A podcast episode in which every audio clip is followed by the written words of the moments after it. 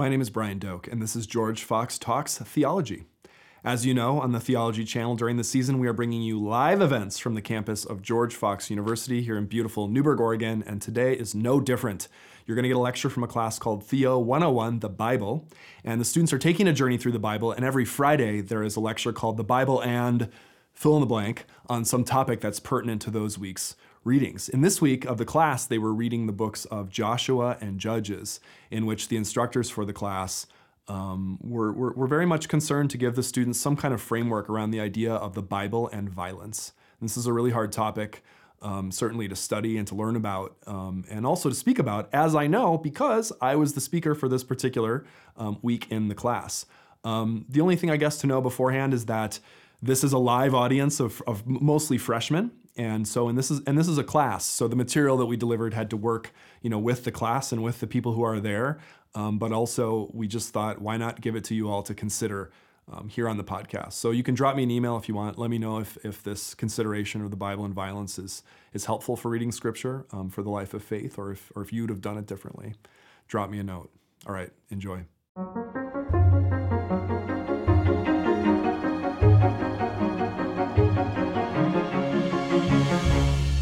The topic we're discussing today is a fairly heavy one, right? It's fairly weighty. And so, this is something that hopefully you are mentally and emotionally prepared as you come into this space. Uh, but if you find at any moment that you just need to take a step out uh, because of the topics that we're discussing, please feel the freedom to do that as well. Because it is, we want to be sensitive to one another and gracious to our colleagues uh, in this space as we dive into difficult conversations. But this is also something, an invitation to dive into challenging topics and concerns and questions that the Bible raises and that the Bible, it's in there. So we got to talk about these things. So, for our topic today on the Bible and violence, we've invited Dr. Brian Doak. Brian is the vice president of George Fox Digital. So, if you ever take a GFD course, he has some sort of hand in that at some point, I'm assuming. He oversees all these guys who are doing all the filming over here. He is also a professor of biblical studies, a professor of Hebrew Bible. He's been here at George Fox for 11 years, 12 years? 11 years, over a decade. He is a friend and a scholar and a gentleman and an excellent trail runner. Uh, he also uh, co hosts a podcast called Weird Religion with another faculty member here at George Fox, Dr. Leah Payne. Google Weird Religion, find that podcast, listen to it. It's amazing. They talk about pop culture, religion, all sorts of awesome stuff there. Without further ado, give it up for Dr. Brian Doak. Has that thing ever happened to you when you're watching Netflix, like a TV show, and right at the most grotesque, objectionable scene, your mom walks in the door? And you're like, ha! Like, oh, mom, hi this whole show isn't like this. I just wanted to explain. Also, I didn't write the show. Also, it's art. Like, I don't know, mom. Like, what? Like, you, you know. Some shows are like this, right? Um, it's also the case, I think, I thought of that analogy because I think that violence in the Bible is sometimes like this. Like, the whole Bible isn't just beginning to end full of horrible, gruesome scenes of violence and sex, but like, it comes up often enough that if you just opened to a page, you might well open to a page on which something truly strange is happening. Um, and because of this, and because, in, in, particular, of some of the materials that you were asked to read for this week, dealing with violence, even sexual violence, war violence, other kinds of, of truly difficult things, we want to talk about it together. So, um, here's the single basic question that I want to that I want to ask that that could occupy the rest of our time together. How do faithful, smart, realistic people deal with this in the Bible? How do faithful, smart, and realistic people, such that I know you all are and want to be, and that I want to be, how do we deal with this? What kind of things are we talking about, by the way? I mean, yeah, there are wars and people kill each other, I get it. But like, what kinds of examples do I mean that truly like push this to the level that we feel like we have to explain it, that we have to somehow justify it, that we have to understand it? Here are three examples, more or less off the top of my head, but uh, two of which come from your readings for today, and one's a little beyond that. And there are a lot of examples that could have been chosen. One is this institution um, of the so called harem, harem, or harem, if you don't want to say it like in Hebrew. And it's a type of ancient Near Eastern warfare practice. It might be a relief to know that ancient Israel didn't actually invent this type of warfare, but rather it was apparently, um, we know from archaeology and inscriptions and other, uh, from other places, a type of warfare that was practiced in the world generally. And it goes like this, this is, these are the rules of the cherem, or sometimes it's translated as ban or total annihilation. You go into a city and you kill literally everyone in the city, not just the soldiers, but also mamas and babies and grandparents. You kill the old and the young. You kill the dogs and you kill the pets and you kill the cats and you kill the donkeys and the horses. And literally, as scripture puts it several times, everything that breathes dies. This is the type of warfare, by the way, that Israel is commanded to carry out on the so called Canaanites, the people who live in the land that Israel is supposed to take in Deuteronomy chapter 20, if you want to look that up and read it later. Has kind of like rules around it about who gets the cherem and who doesn't, who dies and who lives. And it's, it's pretty wild stuff. I mean, just to imagine trying to practice a type of warfare like that, and then to imagine it's something that God commands Israel to do. It's pretty dramatic. And then, in Joshua chapter 6, which is something I, I, think you did read for this week, Israel actually carries this out and is, and is commanded to carry this out on a, on a number of cities, like Jericho and Ai, and then a bunch of places listed in, in Joshua chapter 12. So that's one example, okay? How about another example? Judges chapter 19. This is a story that was kind of you know, skipped over from the book of Judges. It's not exactly introductory reading, but I'll, I'll, I'll recap the story for you if it's something you want to try to read, dare to read, you can, you can do it. I noticed, I watched with you your Bible Project video for this week on Judges. I noticed that they skipped the story and actually censored it on the screen and said, Yeah, this is kind of a terrible story. We won't even talk about it. Next. and granted, they don't have time to do everything, but I saw that they did do that, and they did for good reason. The story in Judges 19 involves a Levite who's a religious professional in Israel of sorts. He's kind of like a priest or someone who could become a priest, let's say. And he has not really a wife. She's called a concubine. I don't know why they'd call her a concubine. A concubine is kind of like a sexual partner, I guess, who's not your wife. But then later in the story, they do call her his wife, or they call him her husband. So it's kind of confusing about whether they're married or not. But at any rate, at any rate they use this old fashioned term concubine for her. And she's not named, she's given no name. And he's sort of wandering around the countryside with her and gets taken in by an old man.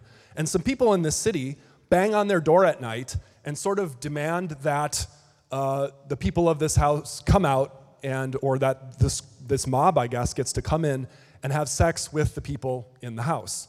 And the owner of the house is like, no, no, no, no, no, no, no. Um, I don't want you to have to do this. And, and just in case you think I'm making this up, I'm going to turn actually to the passage here. I've got the text um, in front of me. He invites them in, and the people surround the house.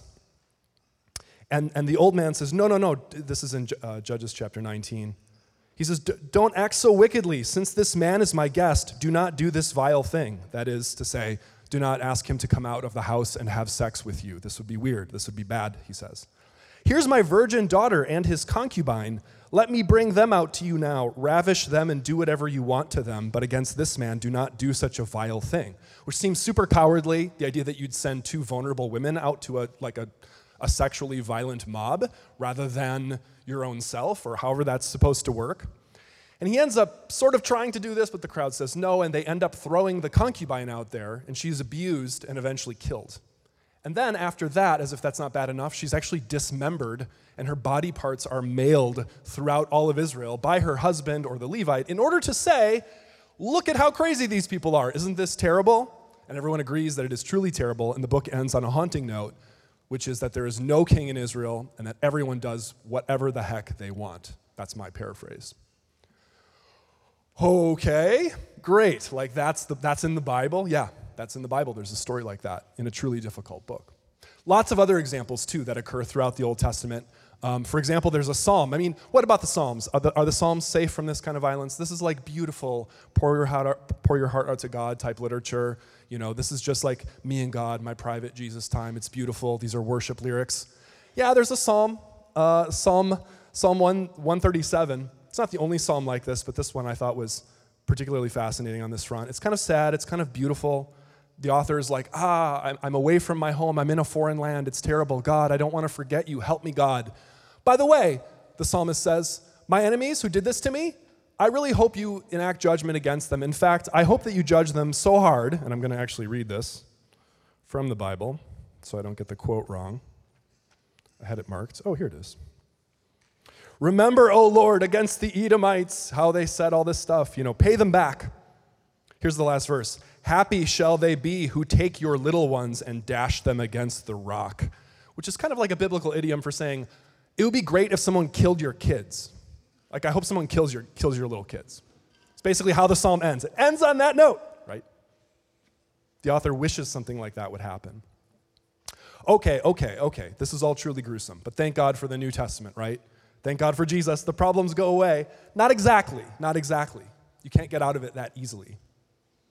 Jesus himself dies, as you may know. This is a bit of a plot spoiler, but Jesus dies a gruesome, violent death. It's a troubling narrative of innocent victimhood on a cross. By the way, hell, which is a, a, traditional theological concept that Christians have held in some form or another since the very beginning, in fact, was also uh, talked about by Jesus like Mark 9, for example, Jesus says there'll be an unquenchable fire with worms eating people's eyes out in some kind of horrible afterlife. This is drawn from imagery in Isaiah 66, where roughly the same picture of punishment is. So you have this concept of hell, which is not exactly non-violent. I mean, is it non-violent to be burning in an unquenchable fire and have your eyes eaten out by worms? So that's, that's rough. Might seem like justice, might be justice, but it is dark.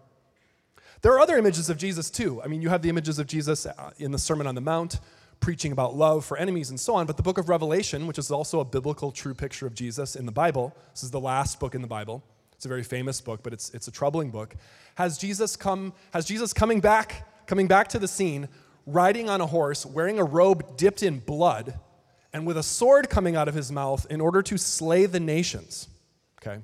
So this is this is an image of Jesus that comes in Revelation 19. These examples could be multiplied, but the ethical problems they represent, I want to submit to you, cannot be avoided by thoughtful, faithful people. So we have to get into it. How do faithful, smart, realistic people deal with this kind of stuff? I have four ideas. Could really end up being five ideas. Could be three ideas. Let's go for four ideas, okay? You look like a four idea kind of crowd there staring at me with totally indiscernible faces right now. Um, so I'm going to do four ideas uh, for how I think this could work with some embedded examples in here. And then I want to open this topic up to conversation with you all in any direction that you want. I'll turn it over to Dr. Mayward to kind of moderate that. You can, of course, text them to the text thing, or maybe there can be a microphone running around, or we can just see how we feel, okay? Okay, here's idea number one. In a lot of ways, I think in our world, violence feels natural. It feels like a normal, eternal part of the world order. Um, and you could come up with, a, you could have a worldview, you could potentially have a worldview in which you see violence as a foundational principle of what it means to just be alive, right? Violence is normal, it's natural, it's eternal. In fact, there were ancient storytelling traditions that were even um, contemporary with the Bible that enshrined a belief something like this. Like there's an ancient Babylonian creation story that people often talk about. It's called the Enuma Elish. It was probably something that circulated in the biblical world at the same time as the biblical creation story did, in that it was written down. It was from ancient Babylonia, which is like today, modern day Iraq, Middle East, kind of that area, if you think of ancient Babylonia. And in that story, cre- uh, violence is like a primal, foundational principle of being. It occurs really fast in the story, and in fact, the kind of moral order of the cosmos is predicated on violence, on murder murder as a solution to a problem, and then like more murder to murder the murderers to, to, to create a new political order, okay? So you could do that. You could do it uh, from that kind of route, and we know that there were things like that. You could also do it from a purely materialist kind of route. Like you could just be like, yeah, there's no God, there's just entropy, the universe is falling apart, bodies in space are clashing into each other, my roommate and I hate each other. Like this is just life. Like this is just the way that it is. We play violence out in drama on TV. We watch violence enacted. Maybe, maybe we think, ah, war is terrible, but we like to watch sort of representational war. Like, I think, like, I'm not a huge football fan. I'm a little bit, I'm like a half football fan. So if you are a football fan, perhaps you can relate. And if not, you can identify with the half of me that's not really a fan. But like, I happened just randomly to tune into a football game last night, which I rarely do. I turn it on, and some person has just been like gruesomely injured on live TV. And then this guy who's gruesomely injured, like you thought for a second maybe he was dead. Like he's gruesomely injured and he's, he, he had a brain injury. And the brain injury was so severe that his body kind of seized up and his hands went into this like gruesome motion and the camera just zooms right in. Did anybody watch this? The camera zooms right in on his like body being disfigured. And the camera stays there. And I saw some I saw a video in which some NFL players were like, "Why do they keep showing it? Stop showing the replay. That's grotesque." But why did they? I mean, think about that. Why did they keep showing that? Why were people fascinated with that moment, with that grotesque bodily posture and a brain injury and somebody maybe dying on live TV? Turns out he didn't die. Turns out he was, you know, not okay exactly, but he went home with his team and he was discharged from the hospital. But he was carted off in a stretcher. So it's kind of like a fascination with this kind of violence, even as we, re- even as we represent it in, in non, non-literal formats, although I guess football is kind of a literal violence format, but people aren't supposed to die exactly, okay? But here's something to know right off the bat, and this is a big level thing. In the biblical vision, violence is not natural or normal. In the biblical vision of creation, God creates a world that is good, and in the garden environment, like the ideal situation, there is not violence. We don't have a lot spelled out in that text. I don't know if that exactly means that like they didn't chop down trees, because like is chopping down a tree a kind of violence? Or I mean, Adam is supposed to be a tiller of the soil. If you till the soil, are you doing violence to the ground? Like I don't know how far to stretch the word violence exactly. But I do know that there's a picture of harmonious people living together without bloodshed. And that image of people living together like that in a garden actually comes back, comes back in, in, a beautiful full circle, again, plot spoiler, in the book of Revelation, where that garden is restored to people. So, in the biblical vision, it's not simply a cycle of violence. There's a beginning and there's an end, and that beginning and the end are the same, and it is, and it is a non-violent world. So, violence in the biblical vision, I, I think for Christians, I mean, this is something we could think about and talk about, is not natural is not normal. It might feel like it is, but it's not. So that was my thought number one. Okay, let's get a little more specific. Thought number two I want us to think for a, a second about ambiguous story violence versus God commanded violence. This doesn't, this doesn't solve the problem at all, but it helps us separate out kinds of violence that we might read about and helps us think about what we're seeing. So, the story in Judges 19 that I narrated, that, that really horrible, truly horrible story of violence, of violence against women, of, of people mixed up in all kinds of bizarre behavior, it's a story that's clearly pre- presented in the genre that it is, a narrative, as a narrative. And you're left to wonder, perhaps even hauntingly, what God is supposed to think about that. Now, in the history of readership of that story, I have never met a reader, and probably it would be hard to find a reader who would read that and think that the narrator is suggesting that God thinks that that's great, that that's supposed to be what's happening. In fact, I think there are pretty clear clues in the book of Judges that this is a narrative of a mixed up world. It's kind of like this wild frontier era of Israel's history, you might say, before they had a king. And there's a sort of thesis that the author has, as you think about writing essays as college students, always have a thesis, I guess. Uh, the book of Judges has a kind of thesis, which is like without a clear authority structure, people will slip into obscene acts of violence. And the book makes that really on the nose at the end of the book by repeating this line like four times in the last three, four chapters of the book. In those days, there was no king in Israel. Everyone did what was right in their own eyes. Which I think is a pretty clear representation that, like, they're saying, we don't have a righteous king. Um, the Spirit of God can help people in limited scenarios, but ultimately, um, these are the kinds of things that happen when we don't have a righteous leader on the throne, right? So, what is the text then in Judges 19 promoting? Not rape and murder and dismemberment. We react in horror we see the worst of what people have to offer. And I don't want to minimize the trauma or the drama or the violence of that story by saying it that way, but I think it's, despite the blunt shock effect of a story like that, it would be important to recognize that the narrator is not presenting this as an ideal world or a good world. In fact, the narrator seems to be presenting it as the culminating argument in what a truly horrible world is like in that time. Right? What about, though, okay, there's that. And there are other things like that too. A lot of the wars that you see and just, you know, sort of vile acts of violence you see fall into this category. So I, I, think it is truly important as a sensitive reader to separate that out from another category, which is divine commanded violence. God commands it. It's harder to deal with it because you can't explain it away so easily. Granted, You could, I mean, you, in a very ethereal, kind of sophisticated move, you could draw this kind of violence into the realm of the ambiguous story violence by considering God as a character in the narrative and then relativizing God's place. It's a difficult move. I'll come back to it. Many Christians wouldn't accept it. You'd just be like, well, if God is saying it, like, and if I can't trust that the God in the story is like the real God, what am I supposed to think? Um, whatever the case, whatever the case, as a first move, we need to be a careful reader and we need to hang in there with some stuff even when there seems to be God commanded violence. And let me give this example. Now, this example does not solve the problem of the herem, the, the, the, ancient Near Eastern warfare practice that Israel practices in Deuteronomy and then also in Joshua, but it does at least offer a frame for us to think about how we're supposed to read a command in a story like that. So here's the simple narrative God says, go and, and like basically ethnically cleanse the land of the Canaanites of this particular people group, the Canaanites. And it sounds like, kind of like, I mean, a little bit like, you know, like a genocide. That's what a genocide is, right? You, you try to eradicate from the earth a particular group of people.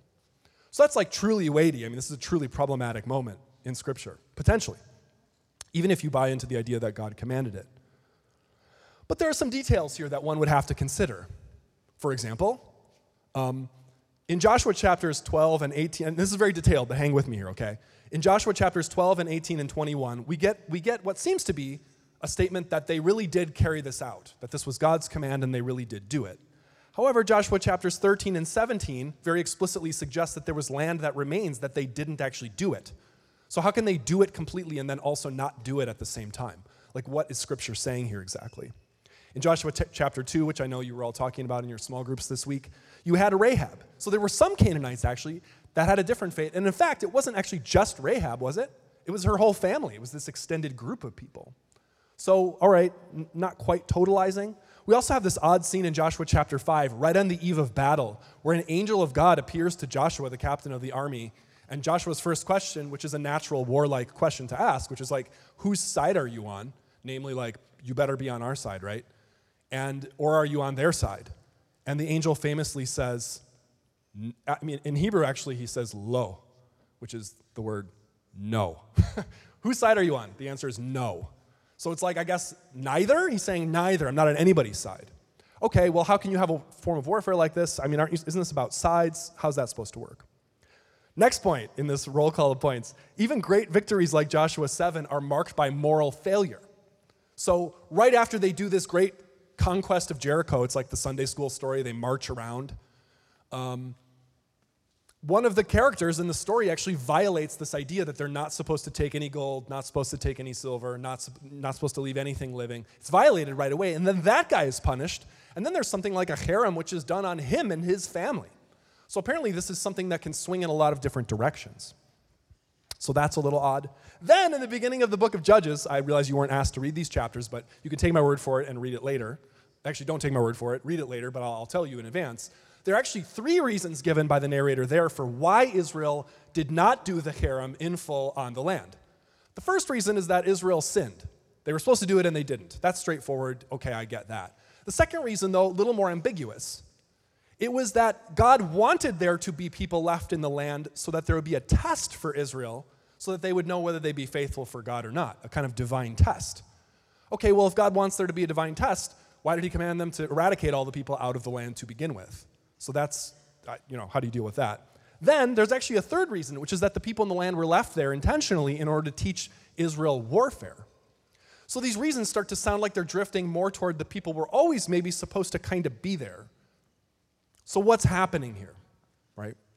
My point is similar to, and I realize as part of your homework for this week, you were asked to watch a, Bible Project video, and, they actually address this too this issue of, of the herem and Joshua. And they say, because of stuff like this that I'm bringing up, you would maybe read the story as not literal, like it's not a literal tale, but it's some different kind of story. Okay, I want to come back to that because that's actually a complicated point that could be right or it could be wrong. But my point here is that the statement, God commanded a full genocide and Israel carried it out, is actually contradicted within the Bible itself. So we're going to have to come up with a, a, style of reading scripture that is big enough, that is capacious enough, that is mature and adult enough to be able to handle something like that. And a simplistic, like maybe a simplistic, literal, straightforward reading isn't actually big enough to handle a situation like that.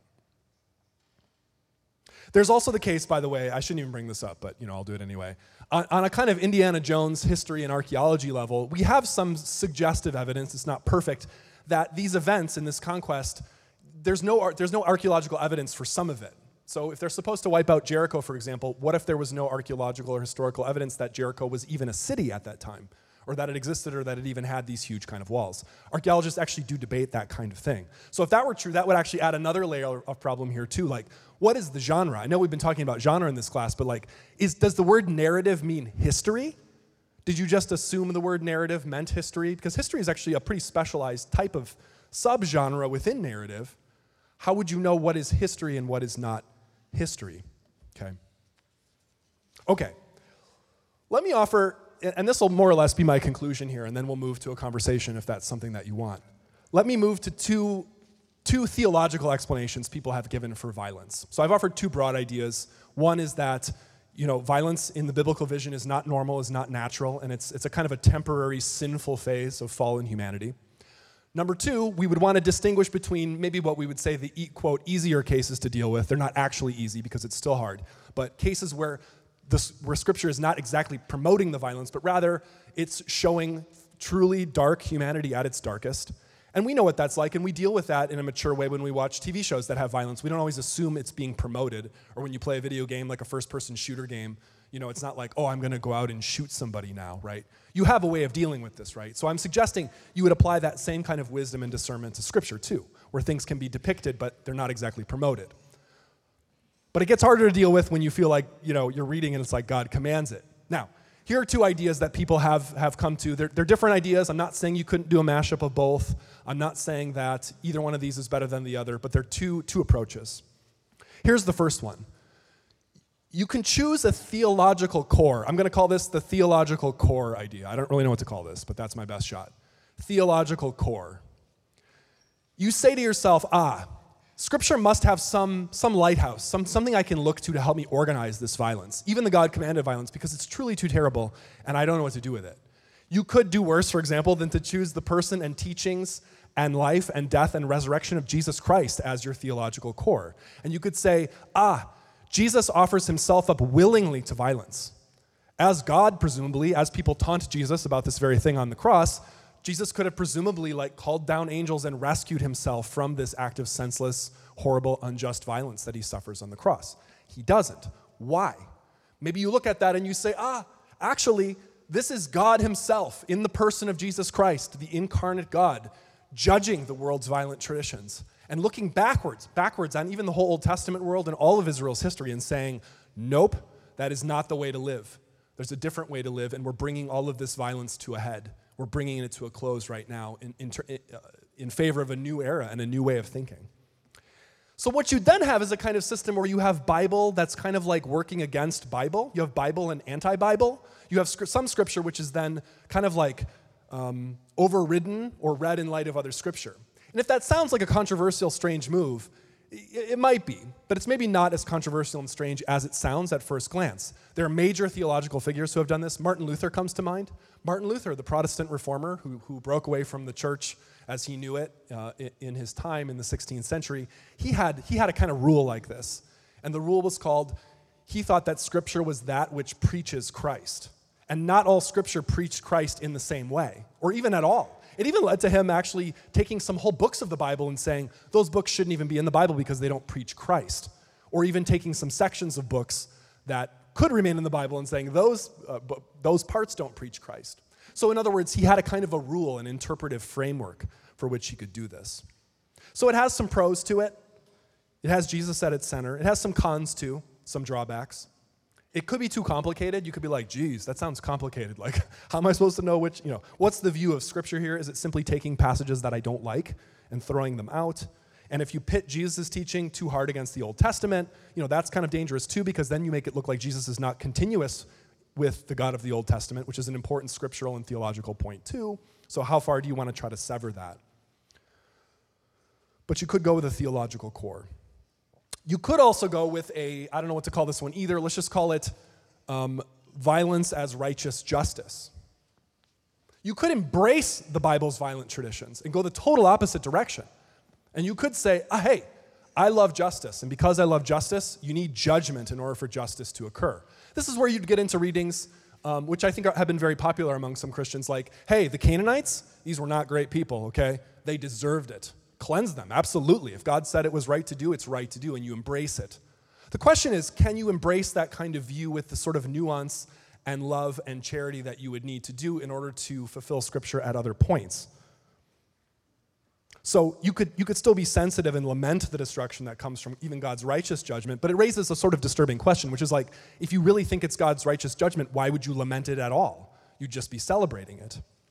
And there are some difficult and strange interpretations of this herem that I've heard that actually lean so far into this that they make it sound as though, you know, God even really likes it when like young children are killed. And even that might have been an act of mercy for the young children because then they could just go straight to heaven and not have to grow up in this depraved culture.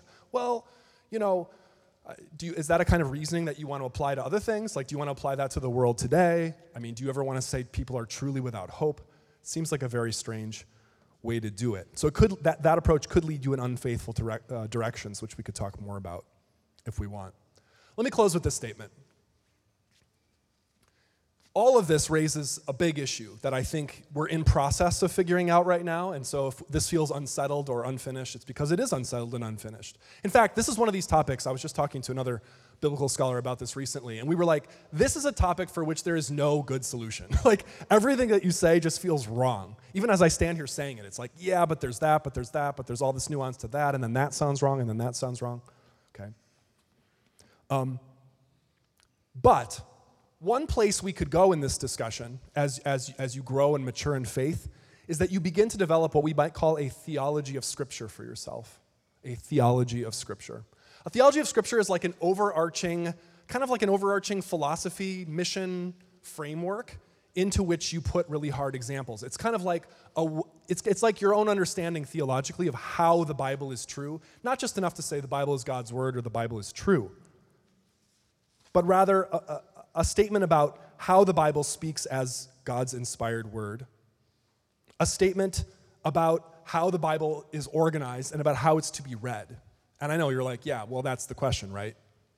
I'll make two suggestions to close here, and then I'll kick it over to Dr. Mayward for whatever he wants to, to do or where he wants to go with this. But how would you get this theology of scripture, scripture, this framework into which you would put all these kinds of hard questions?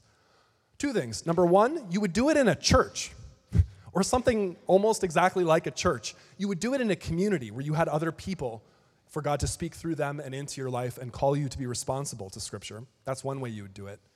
And you also have to do it by actually reading the Bible. You actually have to read Scripture. It's, it's a good time, I think, in your life as an adult, as a growing adult, to have a little bit of a gut check about what you say you think the Bible is. Like, oh, I believe the Bible is like God's inspired word. It's like a letter God wrote to humanity. That's beautiful. I believe that too. Oh, have you read the Bible? Have you read the whole Bible? Well, I've read like 1% of the Bible. it's like, okay, so God wrote you a letter, God wrote a document for humankind, and you're like, yeah, I'll get around to it someday, you know, and you read like one chapter a week or something. Probably isn't enough, right, to make that work. Like, you really would have to get serious about this. So, this isn't something that's going to come cheaply for us, I think, as believers, but it's something that's going to unfold as we get wiser and more sophisticated as people of faith in our lives. All right. I used up way more time than I thought I was going to to even get to that point. So I'm going to pause it right here. Just pause. We're not done. Just a pause. Take a breath. So, if you have a question or thought, you can type that in, use the code 88429775 and ask a question. But in, before we do that, actually just take a second, turn to someone next to you, having taken a deep breath.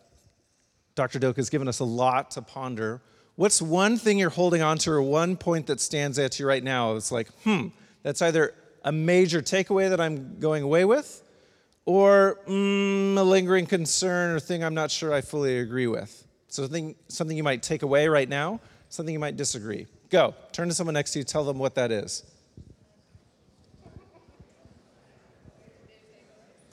Give me a sec to do Okay, okay, I'm cutting back in on you guys here. You can keep talking or whatever. I'll just talk over you. I've got the microphone, okay?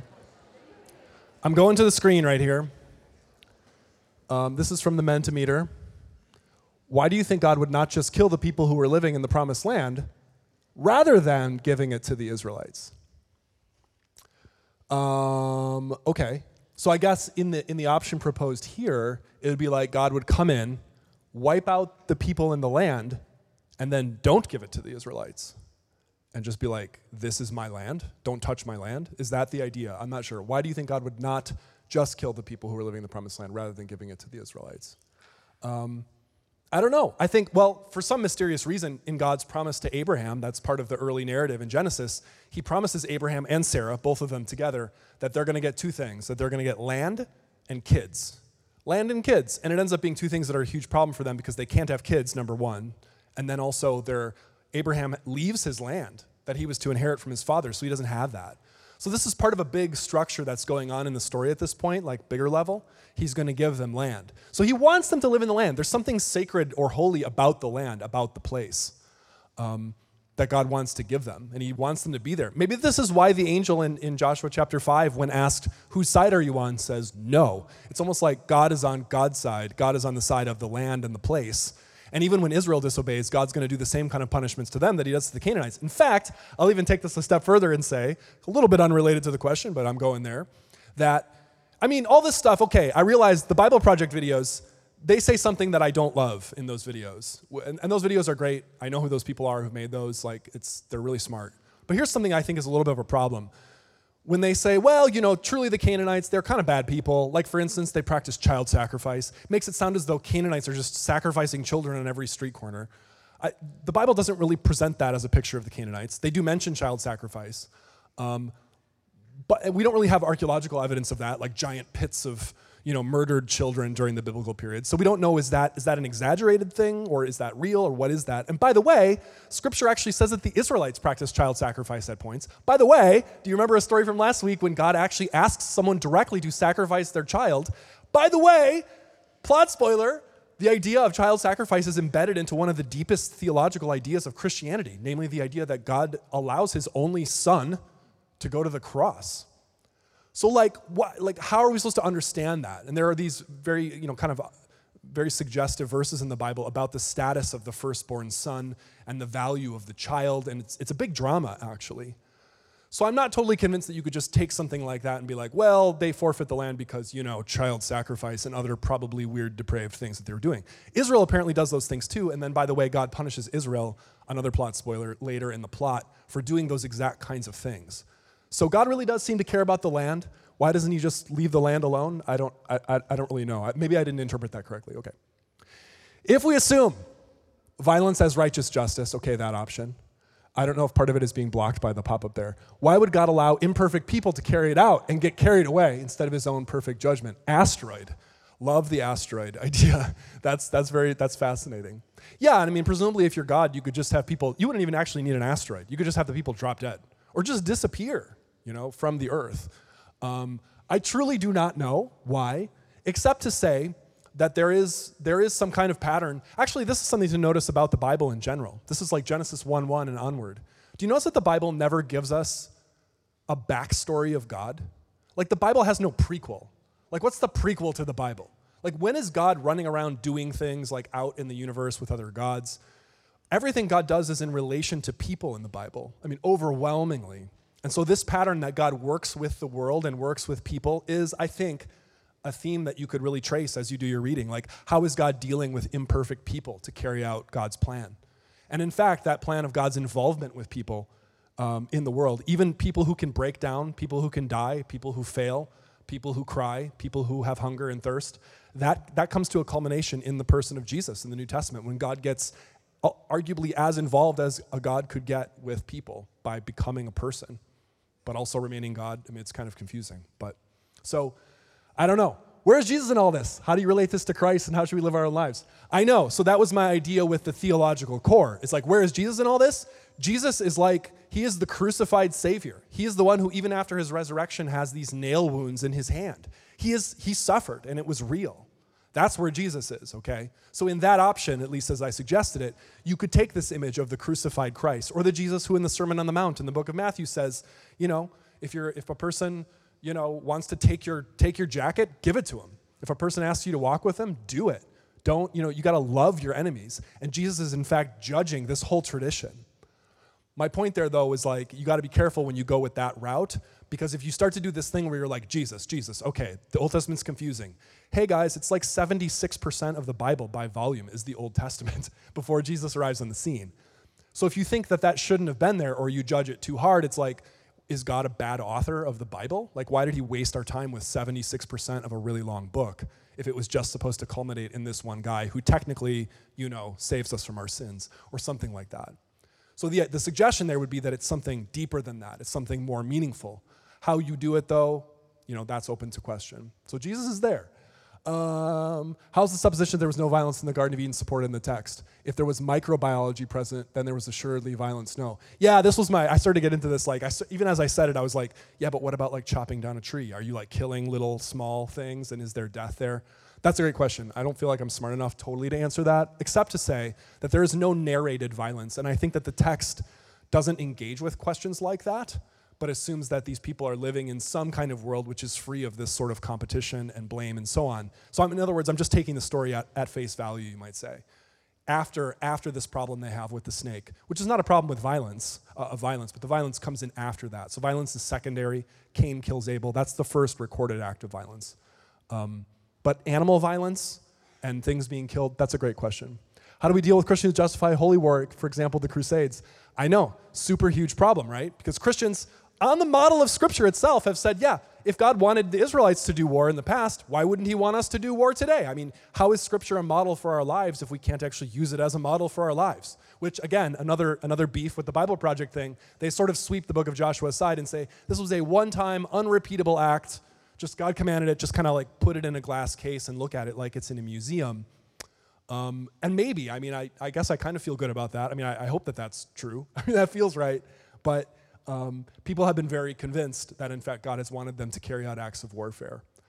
Um, I guess one question to ask yourself, and this is a question I ask myself too, especially in these politically uh, argumentative times that we live in, is like, is my opinion that God just, it just coincidentally, I'm being sarcastic, that God just coincidentally happens to agree with all of my political and geopolitical opinions and wants the people killed. Just coincidence that I want killed. It just so happens. It's like, hey, I've just lined up behind God. And it turns out God has lined up behind me. When we think like that, you have to ask yourself whether you're committing one of the primal sins of the Bible and of the Christian tradition, namely idolatry, making yourself into God or turning something else into a God. I mean, the acts of the Crusades and, other holy wars have struck me as huge acts of, of idolatry and of, um, you know, just profane violence. Um, but admittedly, so I'm offering another, another viewpoint though. Admittedly, people are taking scripture as a model for the kind of thing they might do, and it's hard to know when to do that and when not to do that, except if you had a theological core, like Jesus' commands about, say, nonviolence or something like that. That's not a perfect answer to that, by the way. How has your perception of God changed with this particular story of the Bible? Um, I don't know which story that, that, that you mean, but if you mean all of the violence, I guess it's led me to a very, I don't know, like throughout my adult life, it's led me to some very dark places, you know, in terms of faith. Like, God, is this really what you wanted? What do you want now? It's made me very cautious as a reader of Scripture. I hope, sometimes maybe in a bad way, but I hope not in a bad way, where um, I kind of, you know, I'm somebody like, I'm a sucker, this is the last thing I'll say. I'm a sucker for clickbait. Do you know what clickbait is? Like when you see an article and you're like, here's the one food you need to eat. And I'm like, dang it, take my click. What is the food? I want to know what it is, right? I think that these kinds of stories have led me in my own personal spiritual journey to be like, faith is not like a clickbait thing. It's not like, here's the one solution to violence in Scripture. Here's the solution to the problem of evil. And I sort of get nervous um, when, when I want those kinds of solutions, those kind of consumer solutions, in really detailed, complicated adult areas of my faith. So it's, it's led me into some deeper waters. I guess that's what I can say. Thanks for those questions. I know there were probably Give it up too. for Brian Doak.